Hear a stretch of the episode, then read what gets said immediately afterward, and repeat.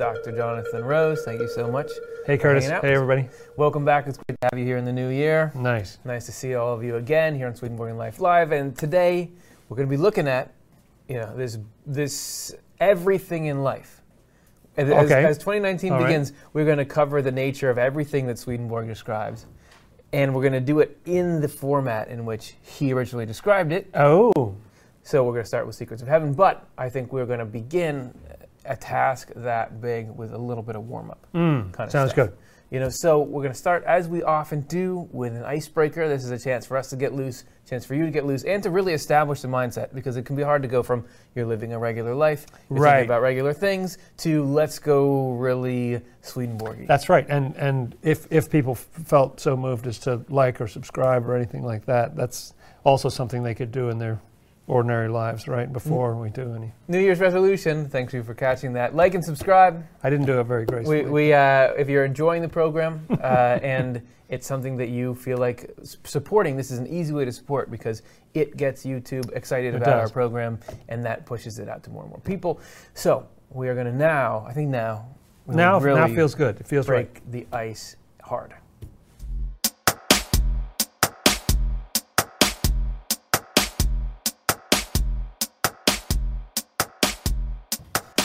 Okay, so h- how you play the game is if you're there in the chat room and YouTube, thank you so much for taking time out of your evening or whenever it may be where you are to spend that time Swedenborging with us. And we want you to answer this question as we answer it. We're gonna we are gonna be able to, you know, give our best approximation of what we think the answer to it is. Yeah. But we want to hear what you have to say too. We would love to know what's on your mind and how you think about things because everybody's got their own sort of angle on the truth that, that's unique to them. So, True. you ready? I like the way you used Swedenborging as a verb. That was pretty cool. Language, language arts. Okay, let's begin. Here's the question Have you ever had the inkling that something spiritual might be influencing you? mm. I was just making a big thing about were you living a regular life, thinking about regular things, and I guess when I say regular, I mean physical based, relatively Right. practically secular stuff. Right. But uh, is that always the case? Is there times when it seems like something across some kind of veil is affecting you? And I mean you. Have you had that? Well, yeah, it's an interesting question. It seems like um, uh, one of the ways I try to detect this is if I wasn't thinking something at all, and then all of a sudden pop, you know, or desiring something. You know, Right. sometimes it's just food or thinking a piece of music that's going through my head or something like that. But if, if I'm just charging along in my life and all of a sudden uh, I get this idea or this urge or something like that, I think, where is that coming from? And I especially love it when I'm working on a problem and then you, you know, go to bed and you're thinking about it and then you wake up early in the morning and pop, you know, there's an Yeah. answer that comes popping. That feels to me because I wasn't thinking about it before Yeah. or it's something I hadn't thought of. That feels like it comes from outside of myself. And in that answer that you gave, which is an excellent one, you were Swedenborging because it's a very Swedenborgian I thing didn't even know it. to look at the stuff in the mind and when something there is happening, say, oh, that's a spiritual influence. Yes, right. Because as we're going to get into in this show, he describes this grand interface between the spiritual world and the inner spiritual world, or what we would call the mental and emotional world. Yeah, that's right. And how about you? Uh, are there times when you feel like that you're Yeah. being tapped on the shoulder? Yes, I would not say, you know, sort of grand, overt experiences, but in, in a similar vein to you, having been exposed to the idea through Swedenborg that heaven and hell are in touch with you in various ways through how you think and feel about things, I will certainly notice when, especially when a concept gets strong results in my mind. F- I'm ha- if I'm having trouble controlling thoughts or lifting my mood up or I'm getting attacked by worry and anxiety of some kind. And then there's some Swedenborg thing. Just the other day I was reading True Christianity Volume 2 and there's this description of the divine design, which I think we'll do an episode of News Oh, from. Heaven coming Nice. up about or whatever. Um, and it it really struck me as that, oh yeah, that's, that I'd, I'd seen it before. That's really powerful. And as soon as I started going through the steps that were outlined, my whole mental landscape changed. Everything, all the chit chatter got quiet. My mood lifted, and to me, that feels like something spiritual is happening. That's that Yeah. is some kind of inflow from the spiritual world. Hmm. So we gave very Swedenborgy answers, but you, yours could range all the way out to a time when you felt like you had a supernatural experience or something along this, anything in between. Right. We'd love to hear from you, not what we would say, but we'll, we'll compile those and take a look at them at the end of the show. Are you feeling ice broken? I think that was a good icebreaker. Yeah. Okay, just a little, me saying that, a little story quickly. I know we don't have time, but once when I was little and I was at the grocery store with my mom, I had my own little money and we were going to buy something and, and I had to, so I was giving my money and I realized I wouldn't have much left and I, and I said, oh, if I give, if I spend all this money, I'll be housebroken. Which, which I was trying to like say broke or something, but only later did I realize that that's a very silly thing to say That's because very funny. it means I wouldn't poop inside the house. Okay, Yes, right. here we go.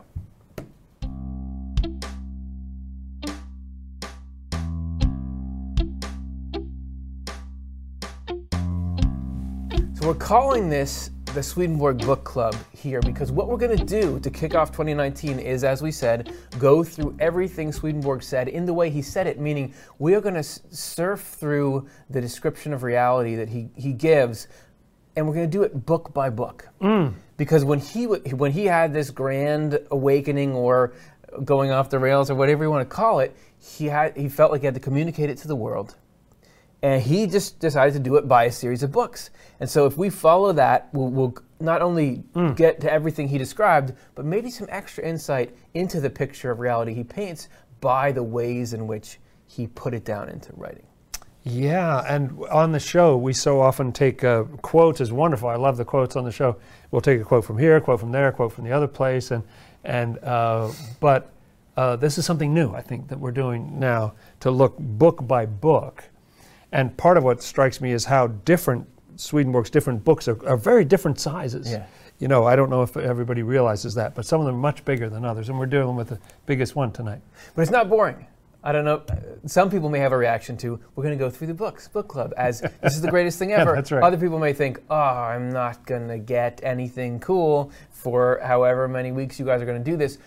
But I think that the book is just a vehicle to get to the spiritual meal. But we're still Right. looking at the concepts, we're digging in. This just gives us a structure and makes it comprehensive. Mm-hmm. Uh, and for me, understanding more about, as I was a budding Swedenborgian, understanding more about the structure of how he wrote and when actually made me much better at understanding what he did write. So this should be good all around. We take a journey through the ideas of Swedenborg, and we want to start. Where do we want to start? Well, uh, today uh, we're actually going to start with Swedenborg's first work that he did of published theology, which is Secrets of Heaven. I happen to have a copy right here. It was just lucky. Coincidence? Yeah, that's right. So Swedenborg originally published this in Latin, of all things, but that was the language that was the. It's like English today. It was the most widespread in the world. So if you wanted to talk to the most people, you know, Yeah. get your message out as widely as possible, do it in Latin at the time. So the project that I'm, I'm in charge of is translating these things. This is one of our books into English to make it accessible to people in the 21st century. Right. And this book was big. It was big. It was bigger than Swedenborg's other published theological works. In fact, in the English that we're working on, it's going to come out in actually 15 volumes. That's just a little. If you see, you know, it's like that little just one. stripe on the. You know, that's not even the whole whole spine there. Uh, it's a massive thing. It was 4,562 pages in the original first edition Latin, and generally a Latin page turns into at least two, if not three, English pages. So it's it's a huge thing. It has an interesting title to me. It was titled in Latin because it was a book in Latin. Yes. Arcana Coelestia, or some people pronounce it Celestia, Like Arcana me. Celestia. I pronounce Celestia. And often people have still used that Latin title even in English because the early translators thought that's a good title. Let's just leave it in Latin. I don't Yeah. know why they, you know. but they just No left offense. it in, in Latin. And once it got to be known by that, that's what a lot of people called it was Arcana. Or people talk about the Arcana, you Yes. know, meaning this this large set Same of books. thing.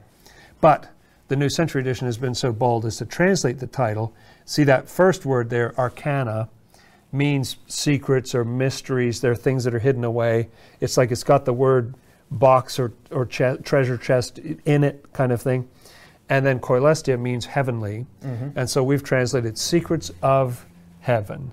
Yeah. Uh, some people say heavenly mysteries. There are different different titles. And there really are the secrets of heaven in it. I mean, he felt that way, and I certainly feel like I find them in there. Hmm. It does beg the question why, if you're going to write it something that spans the entire screen here, why spend that much time writing on it? And what is it? What could it possibly Yeah, be that you could right. write that much about it? So we're Hmm. going to play a couple of games to tease that out. The All right. first game, these are not very fun games, but they're games nonetheless, is called What's the Headline? Ah. So if I if I had never met Secrets of Heaven before and I wanted to know what it was, what's a summary? What is it? What's the book? What's in it? Hmm. How could you how could you boil it down? You, you first. Okay, boil, boil, boil. Um, I saw it. Bible. saw it Did you see that happening. happening? Yeah, yeah. It, it's intense. Bible contains hidden spiritual meaning. Yeah. So you can tell it's a headline because you don't even say the. Yep. Right. The- right. What he does in the book is go through the beginning of the Bible and just tell you, look, this this sheep is actually a symbol for this part of your mind. This landscape is a symbol for this. This person symbolizes both Jesus Christ and what you go through. He unpacks it piece by piece. Hmm. And and I would say a, another headline is all kinds of spiritual stuff can be tied in with the Bible, believe it or not.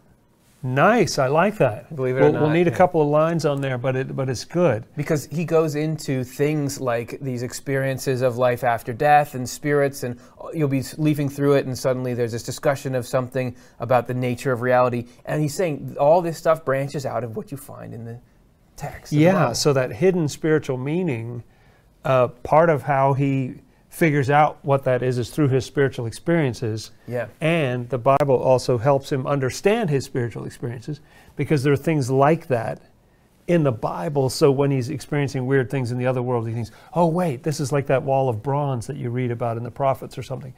Yeah. And, and, and, and so he's got really both of those. There are just pure accounts of spiritual experiences in there, mm-hmm. sort of a minority of the content. And he's got just what you call exegesis or explaining verse by verse, going through scripture and saying, here's, here's what this means. And to, to, pr- to back up what we're saying, we're going to play another game, which is called What's in It? Meaning, if you were to be so bold as to pick up this work or download the free PDF from Swedenborg.com, what would you find when you got in there? And how would you organize something as broad and out hmm. there as what we've been describing? Well, here's the table of contents or a sample of it. Remember, it's 15 volumes. You'd come to this first nice page. There's your title page. What's a representative chunk of the text? So let's say we're Ah. looking at Genesis chapter 4. You can see he says, What the life of the soul or spirit is like. This is sort of the, a little, one of these. Oh, that's a little spiritual. Yeah. tid- tidbit, isn't it? So that's about, hey, what is it like after death? What are people doing? What are my loved ones doing up there? Yep. And, Right. And then he goes into, all right, let's now talk about the text of Genesis chapter 4. Here's a little summary for it. Then we unpack the inner meaning for quite a few pages. Then all Oh, the yeah, look at all those. Right, almost 50 way- pages. Right, right, right. All the way to 187. Where at 187, let's take a right turn and list several examples from spirits of opinions they adopted during their physical lives concerning the soul or spirit. You're getting spirits in the Whoa. afterlife talking about what they think it means to be a spirit right next to the inner meaning of Genesis. Very interesting. And so you see those middle three, you've got sort of five bullets there. Those middle three are all about Genesis. Yeah. And so that's the main kind of spinal column of the work is that Mm-hmm. it takes you through 50 chapters of Genesis, which happens to be the number of chapters in there, 40 chapters of Exodus. So it's 90 chapters in all in those 15 volumes. Uh-huh. But they have spiritual experiences wrapped around them. In fact, I think you can see on this this screen that you get to see the little spiritual bit at the end of chapter 3 Yes. that says our entry into eternal life continued, Yep. which is pretty cool. And then you get to see the beginning of chapter 5, which is a good topic. Heaven and, heavenly, joy. Jinx. Yeah, So this right. is this is the nature of Secrets of Heaven that you get. It's one of his densest works. You have to slog through it at times. It's intense, It's yep. very focused, but then you burst out into these little clearings of this amazing report of spiritual experiences that he refers back to in, in all of his works. And I'd love to set some context for this. So we're going to play a little game now called Why and When. Why and when, Dr. Hmm. Jonathan Rose? Well, let's start with a when. Uh, it was the first published theological work that he did. So he started in 1749 when he was 61 years old, tender age. and uh, he did it until 1756 Nonstop. as you see there. Uh, then in 1757, we don't have it marked on this chart, but he says that in 1757 is when this kind of apocalyptic event occurred in the spiritual world, The last the judgment. Last Judgment. Ooh. You know, that the, the Bible foretold. He said that actually happened in the other world. That was in 1757, the year after this set was done. And then all his other books that you see sort of grayed out here in the timeline came after that and were, were smaller works. And so, one answer for why, in addition to just like, well, I need to tell everybody at the, about the Bible, but it seemed maybe that this played some role in what was going on in the spiritual world, you know, because now and then he says he actually sees his books in the other world as well. Like there was dual publication or some, Yeah. I don't know how it worked. But uh, so if was was was it partly for people in the other world as well as people in this world? You know, kind of intriguing idea. The plot thickens mightily Mm. there. And I'd say let's play one more game. Okay, To another try game? to, we're okay. trying to encapsulate this whole thing before we get to some of the real content that's in Okay. there. Uh, what would you do if you're trying to summarize uh, a 20 billion word book? Yeah, you pick up this giant thing. I mean, Yeah. don't you like flip to the front and then you flip to the back, right? A lot of people would actually start at the back. Right, right. You, you flip You know around, what? try to try to get a sense of what's in there, right? Let's do that right now. Oh, this want to? game is called First and Last. Oh, okay, So all right, you you could start if you wouldn't Okay. mind. sure. And you have volume one, and Let's I see. have volume 12, which currently isn't published by the NCE yet. You're not, you guys aren't there That's yet. right. So we're, we're using the revised standard edition. There, there's this uh, green set that's done in 12 volumes, and then the New Century Edition is done in 15 for Right. arcane reasons Is that could be explained. revised standard edition? Is that right? But that's right. That's right.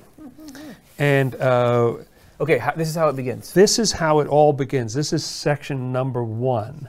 Of 10,000 something. of over 10,000, right, almost 11,000 passages. And I like the way that the very first thing he says kind of tells you what, what the book is about. I like that style. yeah. He says, the word in the Old Testament, that means the, the Bible, you know, the Old Testament part of the Bible, contains, drum roll please, secrets of heaven. Aha, it contains secrets of. So that's why he titled it. He didn't title it something about the Bible. I mean, he does Yeah. mention the Bible in the long version of the title, but the word in the Old Testament contains secrets of heaven, and every single aspect of it. Aha, it's not just random what's in there. Every single aspect of it has to do with these five topics the Lord, His heaven, the church, faith, and all the tenets of faith.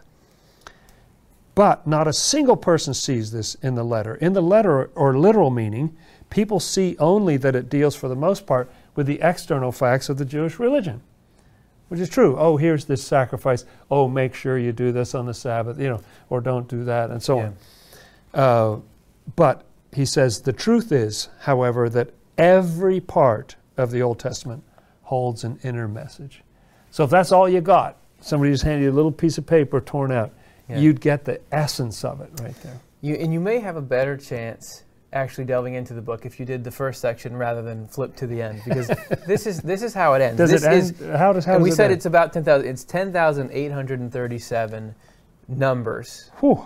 and this is the the end of 10837. The last sentence. They said further that a husband has only one wife and never more because this is contrary to divine order. And what's the setting there? What, what's This is actually who, who's saying that? people on another planet that Swedenborg visited in the spirit. Hello. So as you as you pointed out earlier, uh, monogamy in space. That's how it ends. Monogamy in space. All right. So that's I forgot I said that. that's no, nicely when we were discussing yeah, the show, right, right. the- so this is the kind of the scope, a- and this he just kind of wow. leaves it hanging Okay, there. we are all over the place here. Yeah, yeah. that's that's secrets of heaven, but these are extremes. I mean, almost literally Yeah. universal, like these massive things about the afterlife, the death process, Yeah. what we go through in our minds, and and even other planets and what's going on. Like, wow. Let's take a Okay. look at a little more some representative stuff, and what's the what's the hard hitting spiritual message we get out of this? Hmm. Do that in the next section. Good fun.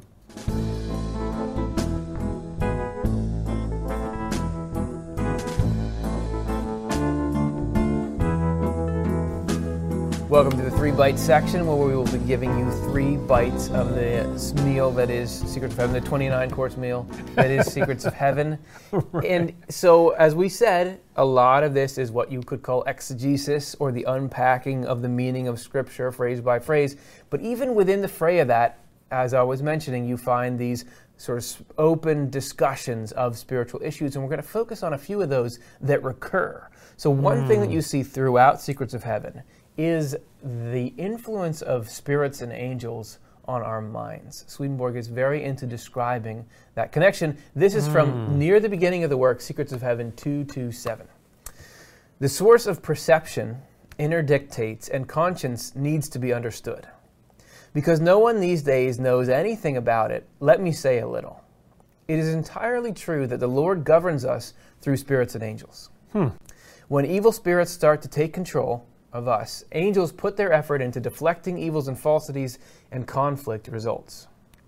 This conflict is what we sense by means of perception, an inner dictate or conscience.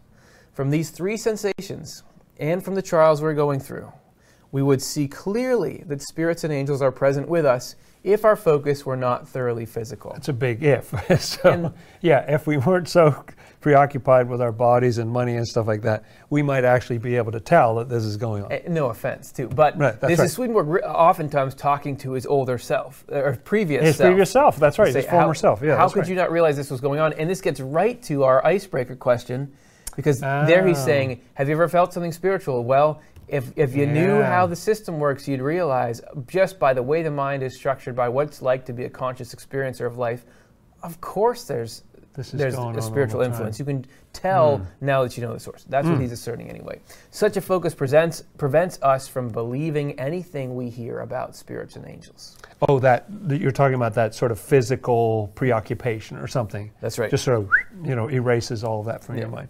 Like that stuff is just weird. Body centered people could experience those conflicts a hundred times over and still claim that an overactive imagination or some kind of mental illness lay at the root of them. So it seems like he's talking about spiritual experiences, right? Yeah. Like uh, of, of a kind that you've got some battle going on in your soul and you just figure, oh, yeah, right, I'm, I'm just off my rails today. As Ebenezer Scrooge says in The Muppet Christmas Carol, my favorite movie, uh, there's more of gravy than of grave about you. When That's right. Marley Brothers Marley's talking to a spirit or something. Yeah, yeah, yeah. right, right. I myself. Scrooge is talking to the spirit, Marley. Yes, I've had the opportunity to experience conflict and its vivid sensation thousands upon thousands of times, almost continually now for several years. Mm. I've been able to learn what spirits were involved, what they were like, just where they were, at what moment they approached, and what time they left. And I've been allowed to speak to them. could you be more detailed? Wow. So he could, things that we just feel vaguely like, I don't feel good. I don't know why. I'm just like I'm distracted or I, I'm unhappy or something. You know, yes. you can't quite figure out what's going on. Well, he's able to perceive, oh, that's because these spirits came. This is exactly who it was. They came for, for 45 minutes yeah. and they left, you know, yep. and I felt this way afterward. So slightly wow. off the beaten path from your typical Bible study. Yes, that's right. This is part of the whole work, isn't it? That that the Bible's talking to spiritual experiences and the spiritual experiences are talking about the Bible. So he's able to use that as a as a springboard again and again of like, hey, let me tell you about how the mind works. Let me tell you what's going on. Yes. Okay. I'm so glad you brought that up because Swedenborg is this the crossroads. I feel like of Christianity and spiritual experiences and a lot of other things right. as well. But right, right, really vividly in this work, he shows how those two worlds interface with each other in this uh, way you never would have guessed. But anyway, let's let's go on to the next. Topic. Yeah. Okay. Well, another point that he brings up there a lot is this thing that I don't know if you've read this before. There's a phrase that you sometimes hear around Sweden, as of self, and wh- that's from a Latin phrase, "sicut esse," and uh, what it means is as if you were doing it on your own, but you're really not, or something.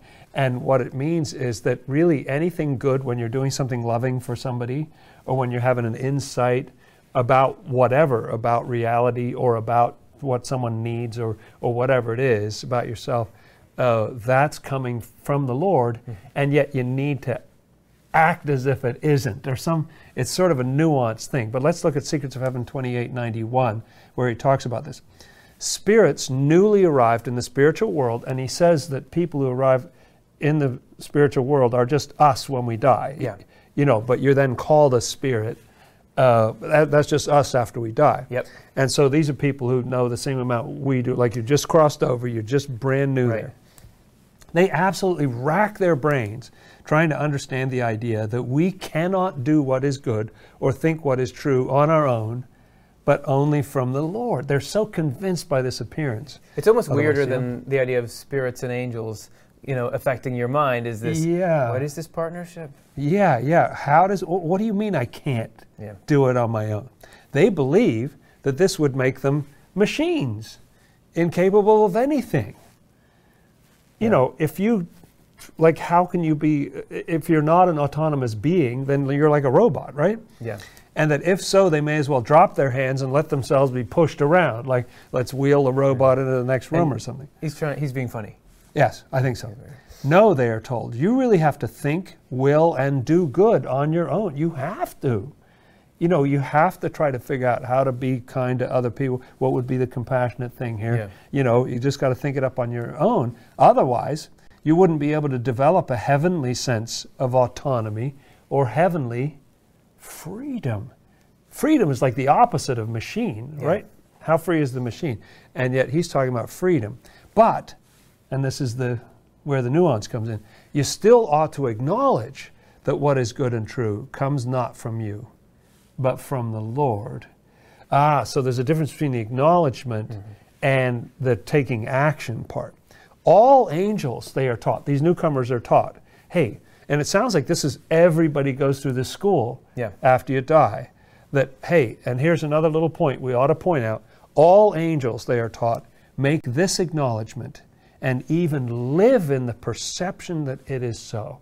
The angels get to the point where they can actually feel it, like our icebreaker question. You know, they feel it coming. Ah, I see what's going on here, you know. The more keenly they sense that the Lord leads them and that they therefore live in the Lord, the freer they are. Not robots Yeah.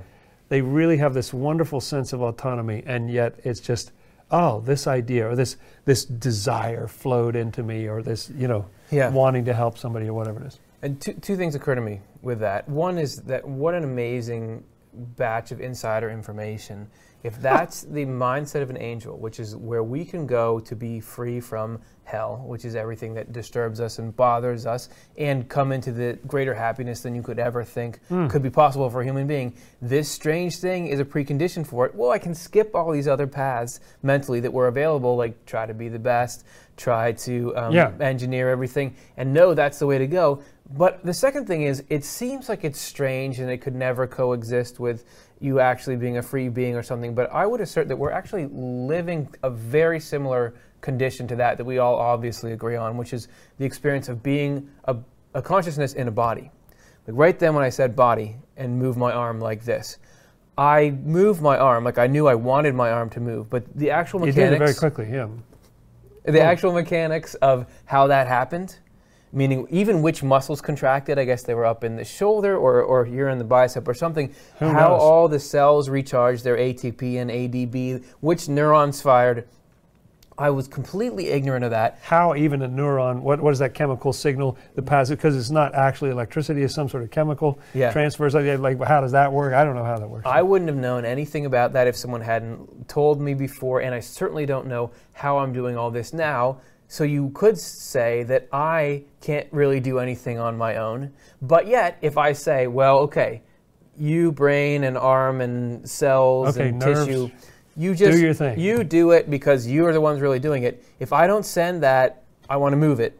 It's never going to move. it doesn't happen So so same kind of that's that sweet spot is somehow and it's a good analogy i think because we live so much of our lives in that sense from early childhood of just like i'm moving i'm the one doing this Yeah. i know how to do it and i'm doing it right now Yeah. and uh, not really reflecting it's a more sort of scientific or a distant Yeah. philosophical perspective to say wait a minute i have no idea you know they say if you're playing tennis with someone just ask them exactly how they're doing that serve and they'll start messing up because if they think about it hard they start to realize I, actually i don't know how i oh you know Exactly. So- nasty tip for you there. So there you go. There's there's a little bit of how you get from something that was in the Bible explained into a spiritual idea, Hmm. explained into situations in life. That Secrets of Heaven is this bridge between all of them. And we're going to do one more Right. quick quote from it, which is often Hmm. Swedenborg will do this in Secrets of Heaven and elsewhere. He will give you the true, an upgraded version of something, of a term. He will Uh-huh. redefine Right. something and something you've already talked about, sort of in the religious or spirit, spiritual sphere yeah, something that's in the conversation. in the and- yeah, lingo, right. but he'll he'll add layers of meaning to it, or give it a new definition, or uh, differentiate between sort of an external version of it and the true uh, motivated from Ah. internal characteristic version. so cool. this is what he, and this is getting further along. This is all the way in Secrets of Heaven eight two five four. Okay, getting up there. The most genuine way of worshiping the Lord consists in a life of neighborly love. Okay, right there. Like, I thought the most genuine way of worshiping the Lord was either be monastic or go to a lot of, you know, Yes. church services or something like that. have nice clothes, whatever it is. But he's saying, no, here's worship redefined. Not a life of religious devotion without a life of neighborly love. Whoa. Living a devout life and not a charitable life means wanting to consult one's own welfare alone, not the welfare of one's neighbor. Whoa, weird. So he's actually saying there's something a little self centered about this sort of, oh, what a good boy am I. That even if your goal is, I want to be as spiritual as possible without thinking about how that helps people, you can't be spiritual doing that. Living a devout hmm. life and at the same time a charitable life means wanting to consult one's own welfare for the sake of one's neighbor. Oh, I like the way he not only said both, Yeah. but he said how they relate to one another, which is that you consult your own welfare for the sake of other people. That's the real goal. Hone your craft, shine as brightly as you can, but to do it for the common good. Yeah. That's a that's worship. that, that's the, yeah. and look, we're talking about life. We haven't talked even about being inside a church yet when he's defining worship. Yeah, wait a minute. Right. The former type of life is, Where was the incense? Where was it? Yeah, based right. on love for oneself, the latter on love for one's neighbor. So there you go. Wow. Yeah, he's upending, and he does that a lot, doesn't he? With a lot Yeah. of different terms, like what is mercy really, or what is faith really, Yes. or what do we mean? You know, when we talk about Jesus, who is that? And uh, yeah, he does a lot of kind of redefining and, and contextualizing. And I want to end here with one more little game, which is entitled How Can It Help? Meaning, Hmm. You and your team continue to publish this and translate it, and you're going to be putting out more volumes soon. Why? What's it doing for anybody? Why is this a valuable piece of text to the world? Oh, I just do it for make a living, but um, Got it. No, Got they- something. Some glamorous career, Swedenborg translation. keeps food on the table. Uh, I think it's so important because it. Where else do you get like who's got the? Oh yeah, out of the 80 people who can tell you that, I prefer Swedenborg. Eh, this is the only game in town. It seems like on a lot of these things. For this who's going to tell you exactly? Yeah, right. What's going on with the angel thing? How that relates to Scripture? Like who? I don't know. The connection between that and the Bible. Like who would think that that's that's what's going on there? And even So it's oh, go got a lot to say to people, and especially at a time when, in some areas, you know, the, the Bible's still monstrously, uh, you know, popular and successful Worldwide. But uh, it's kind of losing market share, wouldn't you say? I mean, you, you know, there's certainly people, even whole continents that are like not that taken with it, or Yeah. not sure what to think about it, or something like that. Yeah. And he's really trying to put it back and no, give this a second look. Think of it this way.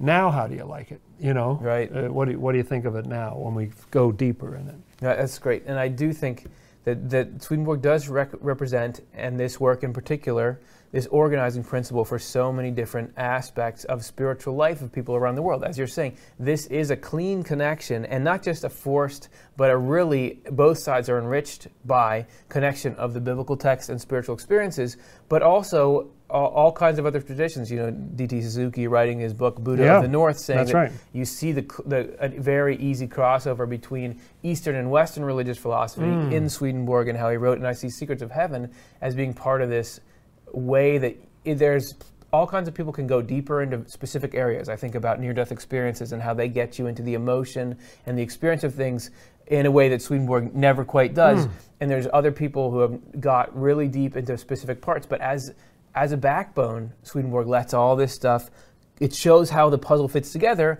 as well as giving you thousands of pieces you can't get anywhere else. Right. And I'm suddenly thinking, it popped into my mind that not only does he go across a vast amount of space with the book, literally into outer space, but also across uh, all time on this planet.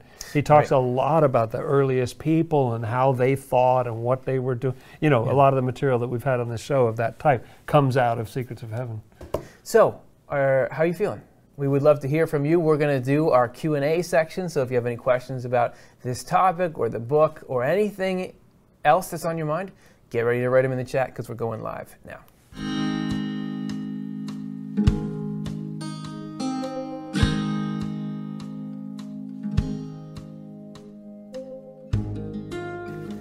So if you're in the chat room, you can be writing in and helping us have content for the show. But there's this is a confusing thing today. I want to ask you for two types of input. Hmm. One is your regular Q&A questions you would ask us on any episode of Swedenborg and Life Live, spiritually Swedenborg themed topics. It'd be awesome if there were some that were even tied into what we're talking about now, but they don't have to be. They can be whatever's meaningful to you. And then the second thing is right after this section, we're going to be doing a brand new part of the show that we call elevator pitch, where you're going to see Nobody us. told me. Yeah. Oh, I didn't. Well, this is what you're going to be doing. You're going to see Dr. Jonathan Rose and myself on the hot seat trying to explain Uh-oh. in an effective way in just one minute a concept from Swedenborg as if it was to someone who'd never heard of Swedenborg before. So, alongside your questions, if you could Okay. give us Swedenborg topics, Working without a net. like what's what's a part of Swedenborg that you'd love to hear somebody explain to someone who hadn't heard Swedenborg? Whatever part of how he, what he describes, get that into the chat, and then you'll see us. We'll pick two and try to explain them Literally do the 60 second we were explanation we were trying to pitch them in an elevator. And I'm sure you've all had the experience of trying to explain something of Swedenborg to someone. So let's see how we do it. Yeah, Get your right. questions All and right. your elevator pitch The topics. challenge. So here's the questions first. Let's see what we got. What does Emanuel Swedenborg mean when he says the word? This is from hmm. Mary Richards. And. That's that is great. an awesome question because I don't know what he means. I have some good uh, inklings about it, but what do you think? What introduce people to the term and, and, and how does he use it and what does it encompass? Sure. Uh, basically, he seems to pick it up out of the Old Testament prophets who say, The word of the Lord came to me, kind of thing. And so he talks about the word of the Lord. Um, uh, a shorthand version would be to say the Bible. The word equals the Bible. Uh, But he gets a little more complicated than that a little bit because he says, well, some uh, books are more profoundly divinely inspired than others. So sometimes he says this is the word and that isn't, and then later he'll say, well, this is the word, but we'll call it a different kind, you know, the apostolic word or something. But, but and a short definition that he gives of it is divine truth. And so, in a certain way, divine truth takes all sorts of forms yes, you know, so it gets hard to tell what isn't the word or something. But but uh, often when he's using that expression, he means some kind of living communication from God to us, and generally he's talking about that comes to us through the Bible. Yes, uh, it does get fuzzy, as you're saying, around the edges, because he describes something that he calls the ancient word, which shared a little bit of text with the Bible, but the rest of it was brand new text. It's quite different. That's quite right. different, but that too was the word. But it was time. the word, and he never talks about words in the plural. No. But he'll say the word of the Old Testament or the word of the New Testament, which basically means the Old Testament part of this one thing called the word, which is, you know, He- and ultimately he picks up from John the the, uh, the Gospel of John that the uh, the Lord is the Word. You know, in the beginning was the Word, and the Word was with God, and all that. He also says that in for the earliest people, nature pro- fulfilled the role that the word currently provides. There wasn't a written word; there was just an understanding of correspondences in Right. nature. Yes, they could see everything around them as full of spiritual depth, and they understood it in a different way than we do. And, We did a show on this recently, didn't we? hmm. Oh shoot, I can't remember. The title escapes me now. Just search all of our 200 episodes That's right. of this show. Yeah, you'll Sorry. find it for sure. But but so hopefully what we've communicated to you is often you could get away with with uh, juxt- or interchanging the Bible and the Word, Yeah, but it's much more than that. And the Bible is kind of uh, is a rendering of this thing that's outside of time and space. He also talks about the Word existing in the heavens, but it That's doesn't right. have any names or places, and it can be in You totally don't different. see the river Euphrates Yeah. or Egypt or yeah, right. It's and he talks about, about, the same thing. uh, sometime certain angels having the word written in a certain kind of language, the others in a different kind of language, different letters and different yeah. lettering. So it's more expansive than just saying it's the Bible, but a lot of the times it overlaps with the Bible. The Bible is a, the reason it's so important and worth doing Secrets of Heaven about is it's the current rendering of the Word. That's right. A communication from God to people saying, "Here, I love you, and here's how to live your life," kind of thing. I'm sorry for life. Just Yeah, kidding. Just kidding. Life is great. Okay, let's take a look at the next question. Tacitus asks, "How should we pray to be effective?" Mm. So I'm gonna I'm gonna read that as saying, um, "What is an effective way to pray?" Right. And Right. I would start by saying Swedenborg makes a distinction that the best stuff to ask for when you're praying, and you can ask for stuff, but really the way that has an effect is to ask for spiritual things rather than natural things. Natural things would be wanting events to go a certain way in the physical world, wanting material possessions. Even he would stick in there wanting for its own sake eminence or good fortune. Right. Spiritual things would be um, psychological conditions that trend toward humility and love. So if you said, Right. please, I just want to be able to get over this particular foible I have, or I'd like to find a way to be a little more perceptive of what's right to do. Not that you'll automatically get it right away, but those are the kinds of things it sounds like you can actually get hooked up with through prayer. That's right. That's right.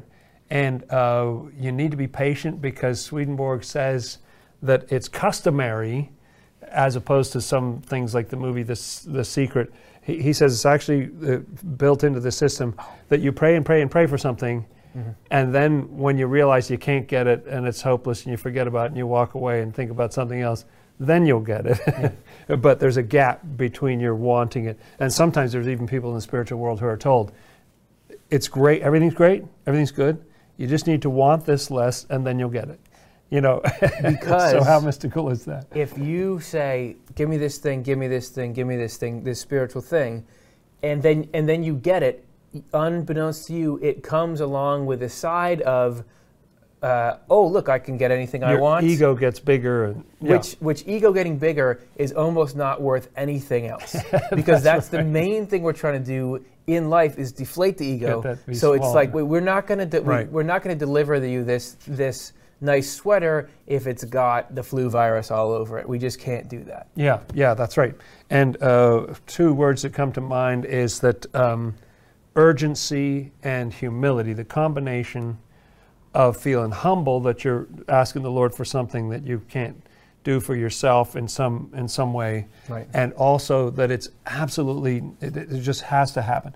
So uh, I've heard of some people at the sort of low points in their lives who say just their simple prayer is, "God, you've got to help me," and that has both the sense of like I can't fix this myself, Yeah. and it's absolutely urgent. like Yeah. you know, I'm I'm I'm done if if Right. if you don't. And so I think those are the Swedenborg does talk about certain prayers, like when you're in agony, uh, in a in one of those spiritual crises, trials, things, or something like that. You may say, "Ah, like Elijah did, you know, I don't want to live anymore," or something like that. Uh, there are certain prayers that we say that the Lord just sort of turns a deaf ear to. I know you don't mean it, or, or something like that. Um, so He hears some more than others, and I think the urgent, humble prayers are the ones that that uh, get hurt, and especially for spiritual things, praying for other people, uh, or praying for things like if someone told me once to pray for more love of the Word, and I did that, and my love of the Word increased. You know, like that's the kind of spiritual thing I think you're talking about. There. Yeah. Pray for the welfare of Swedenborg and life. This show. Yeah, Kidding. That's kidding. right. Too soon. Okay, let's take a look. let's just do one more and then, and then we'll move on. Sheila Montgomery asks, "How can Jesus be sitting on the right hand of God and be God Himself?" I, I was like, "Let's do This a quick one. beautiful. Let's do a quick one." But Beautiful. this is this is this is your wheelhouse. So what do we got here? Can we please sort out what God is and who's Jesus and what do you do? Sure. uh, you are absolutely right that those two things don't work together well, like your mind sort of, you know, the gears of your mind sort of grind up when you think about that. And yet, Scripture says repeatedly that Jesus will sit in the right hand of God. What helped me as I was wrestling with this myself was that it never says that God is on the left hand of Jesus. Think about Matthew 25, where it says that the Son of Man will come and he'll judge everybody, and he'll put the sheep on his right, and who's on his left? God the Father? Hmm. No, it's the goats. Well, you wouldn't you wouldn't have God over there with the goats. Yeah. You know, left has a different meaning than right. And the right hand means the power. It's the actual in Isaiah 53 says, "To whom has the arm of Jehovah been revealed?" You know uh, that that's uh, an expression meaning power. Because when you think about God's attributes, God is an infinite being, and uh, so how can you be on the right side like which which way is the right? Which way yeah. is the right? From an in, from an inf- so like, there's something slightly farther to the right yeah. that's also infinite. It's like saying doesn't make be sense. on the right hand side of the universe. Right. As far as we know, there is no yeah, right-hand side. good luck. I, which which yeah. Okay. So non-spatial. Uh, what it means is that he is the that human being in this world allowed God to have a safe kind of power in this world to deal with evil without annihilating it, without destroying human beings or whatever. So uh, that's what the right hand. That's a quick answer, but it's a, that's what the right hand has to do with. Excellent question. But he is actually the manifestation. He is the like God is the spirit, Jesus is the body, yeah. kind of thing. You know, they're the same person. And that's secrets of heaven. What, what Jonathan was just doing there is what Swedenborg is doing throughout the mm, whole that's right. Secrets of Heaven. and he does talk specifically about that right we hand. We couldn't have planned that any better. Right. So there's right. a little bit of, mm. of it in action. Now, like I said, we're going to go to our elevator pitch, hopefully given some little pithy subjects that we're supposed to describe, and you'll see us fall flat on our faces. That's Here right. This will be fun, right?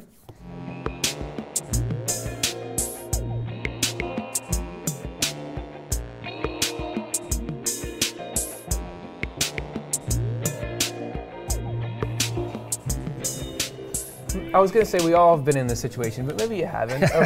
you're trying to explain to somebody who doesn't know what a Swedenborg is at all, an idea from Swedenborg. It can be quite a harrowing experience. And if these ideas are so great that we're getting all fired up about them and they're worth doing, they should be explainable quickly in, let's say, the time it took an elevator to go up 44 floors. Yes. So you're going to see this section here is called elevator pitch. Nice, thank you. In this section, uh, to begin, Dr. Jonathan Rose and I will be two people that just stepped onto an elevator, and I'm going to ask Jonathan a question about something Swedenborg related. What that question is is up to all of you, and you will have one minute to explain to me uh, not just what it is, but why it should matter. To okay, me. that's why it's the pitch. Oh boy. So let's take a look at what our topic is going to be for this elevator pitch the true explanation of heaven, hell, and salvation. that comes to us courtesy of Yokopo. Wow. So the good doctor is going to explain the true right. nature of heaven and hell and salvation to me. We've just stepped onto an elevator, and I say to Dr. Jonathan Rose, "Hey, what's a true explanation of heaven, hell, and salvation?" Okay, you know it's been in the consciousness of the human race forever this idea of aren't when you do something bad don't your friends say you are so going to hell for that. It's in our consciousness that there's heaven there's a place that good people go there's a hell uh, that evil people go. And uh, salvation is a matter of choices that we make about what we love. There's this rumor going around that we're saved merely on the basis of our faith or knowing something like if you know Jesus or you you know think he died for your sins or something, then you'll you get in. But what about people who are doing the thing that your friend says you're so going to hell for that? You're, you're still going to get in for that? No, it's something that you choose, and it's so important. What could possibly be more important than knowing what the mechanics are and how to get to heaven if that's what you choose? And so heaven is eternal bliss. It's very important. If you want to know more, look up Sweden, Borg, Sweden like the country, B O R G. I'm done. Uh, I think I'll get off on floor? my floor. Just oh, kidding. Yeah. That was great. I'm totally convinced. Everyone give Dr. Jonathan Rose a round of applause. So there you go. You have Swedenborg's concept, this fundamental concept of heaven, hell, and what I heard from you there was the, sal- the the linking of it to morality rather than religion, and Yeah. the intuitive idea we all have that heaven is equatable to what's good and right and true, and hell is equatable is equatable to uh, what is false and evil and deceptive, and everything we know isn't good. And doesn't it just make more sense that th- it would be that extrapolated out into these spiritual realities rather than what religious club you belong to? Yeah, right. And through a series of actions in your life, Yeah. you're you're weighing in on. You know, you're becoming one of those or the other. Very good. I'm convinced I'm going to look up Swedenborg today. Download all of his books. Okay, so that's how the game is played, and now, Challenging. now we are going to have uh, the same thing happen to me. All right. So let's. Uh, Want me to set this up get- or uh, something? well, as soon as the question comes in, well, let's hit me, have it hit me as hard as we can. Okay, So all as right. soon as the question comes in, you s- ask it, and then we'll go to our countdown. okay. We'll go, okay. Good. All right. Let's see what there we go. All right. Explain rationality. Go. Well, this is one that I'm not very qualified to explain, not possessing it myself. Just kidding, I wasted some time with the joke. So, you have to have a connection between the higher things that are in your mind or the things that seem like they're out there and they're mystical and the things we do every day. If there wasn't the ability to take teachings and what seemed etherical and high, beautiful but out there and put it down into practical use, what would be the point of either? If we could never infuse what we're doing during the day with stuff the higher hmm. goals we aspire to and if we could never do something with the things that we pull why would we have either? Rationality is the bridge that connects. Rationality put to the right use can be the way we go from a lofty ideal to you've designed something that changes somebody's life you've enacted a new law. Hmm. Rationality is what allows us to do that as long as you use it for good rather than to go in circles in isolation by itself. That's rationality. Wow. That Uh, was good.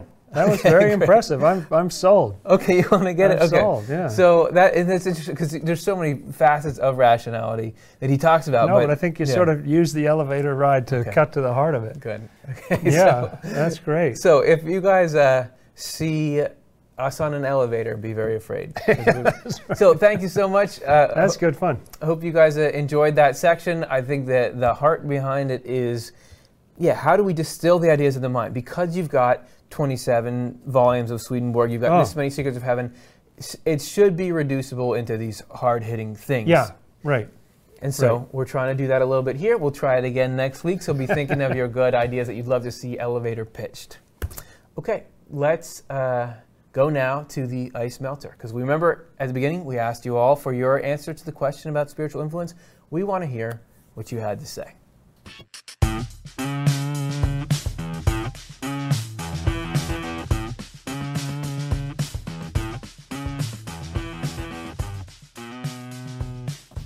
Okay, here we go. Let's see what y'all had to say. The question, lest you had forgotten, or in case you had forgotten, was as follows. I think we're having a little bit of trouble pulling it up. There, There we go. Have you ever had? I was doing a pretty good job stalling there, but I was like, That was good. Should have left another half like second between each word. Have you ever had the inkling that something spiritual might be influencing you? This is what the people said. Yes. 2015 began and hasn't stopped since. Interesting. And that sort of sounds like that sounds a bit like A this- change in consciousness or something, right? Yeah, that's that's interesting. Well, like Very the. Swedenborg variety, because he would Right. often reference back when he was writing in his books and trying to make a point. He'd say, "Because I heard it from spirits and angels, as I've been able to talk to for the last three years or the last ten years, wherever Yeah, he was." right. So it seems like you know, obviously marking that point in your life, and he did have some kind of breakthrough, and then it, then it would he he only for briefly ever went back from that. Mm. Uh, nope, I'm pretty des- desensitized to those things, but it is apparent after it happens. I like that. yeah, interesting. yeah, which I think is good. You get a chance to reflect Mm. and think about it, and that's how Swedenborg says a lot of things. Providence you see in the rear view mirror, kind of thing. Yeah, that's good.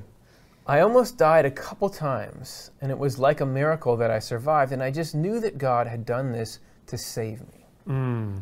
So they have a very powerful Nice. life experience coupled with a realization that there's something more going on. Yes, right. That's right.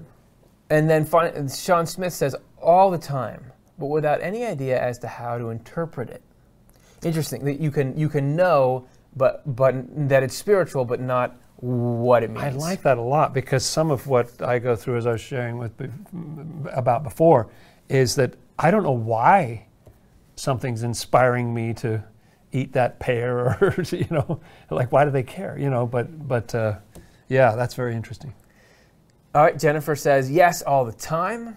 I have, and then Pamela says I have felt spiritual touches sometimes when I meditate or have important questions in my mind. Oh, I like that. So that would be like the meditate in the sense we, we think of it now, where you're, you're, you're going within and sort of shutting off some of your senses, but also to have important questions in my mind. That's often how Swedenborg would use the term meditate. Use the term meditate. That's right. Deep reflection on something. Right. He, he sees those as very similar.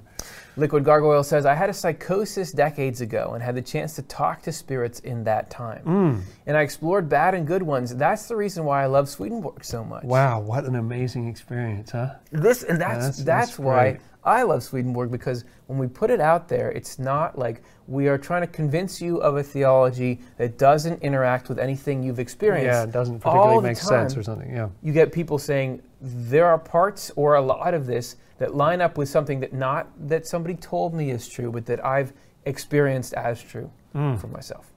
And then Carl says, always, under spiritual influence, it has intensified over the past three years, and Off the Left Eye in Swedenborg has played a significant role in that. Nice. Oh, there we go. Mm. Uh, when, I, when plans change and it's always for something better, is when I get an inkling of spiritual influence. The providence in Ah, action. yes, a shi You got your plan A, and then Yeah. God has plan B, kind of thing. Yeah, that's Yep. right. Yep, a couple of times. When I was missing my parents, both of them passed away, the song See You Again came out from a random radio station. And you just get that feeling. You've heard a lot of Hey. songs, but yeah. I've come to think that the song that's playing in my head is some kind of spiritual radio station. You know, Right. Not not in a sort of psychotic way or something, Yeah. but just like I think. I think, is there a message in this? you Oh know? yeah, why is it? Why is it in my head right now? Right, absolutely, all the time. The more I read Swedenborg, the more I notice. yeah, I like that. And that would go along with what you and I were describing in the beginning Mm. uh, of just noticing the, the quote unquote regular stuff in our minds. Swedenborg prepping you for that, and here, it, you know, it augmenting Matthew's spiritual experiences.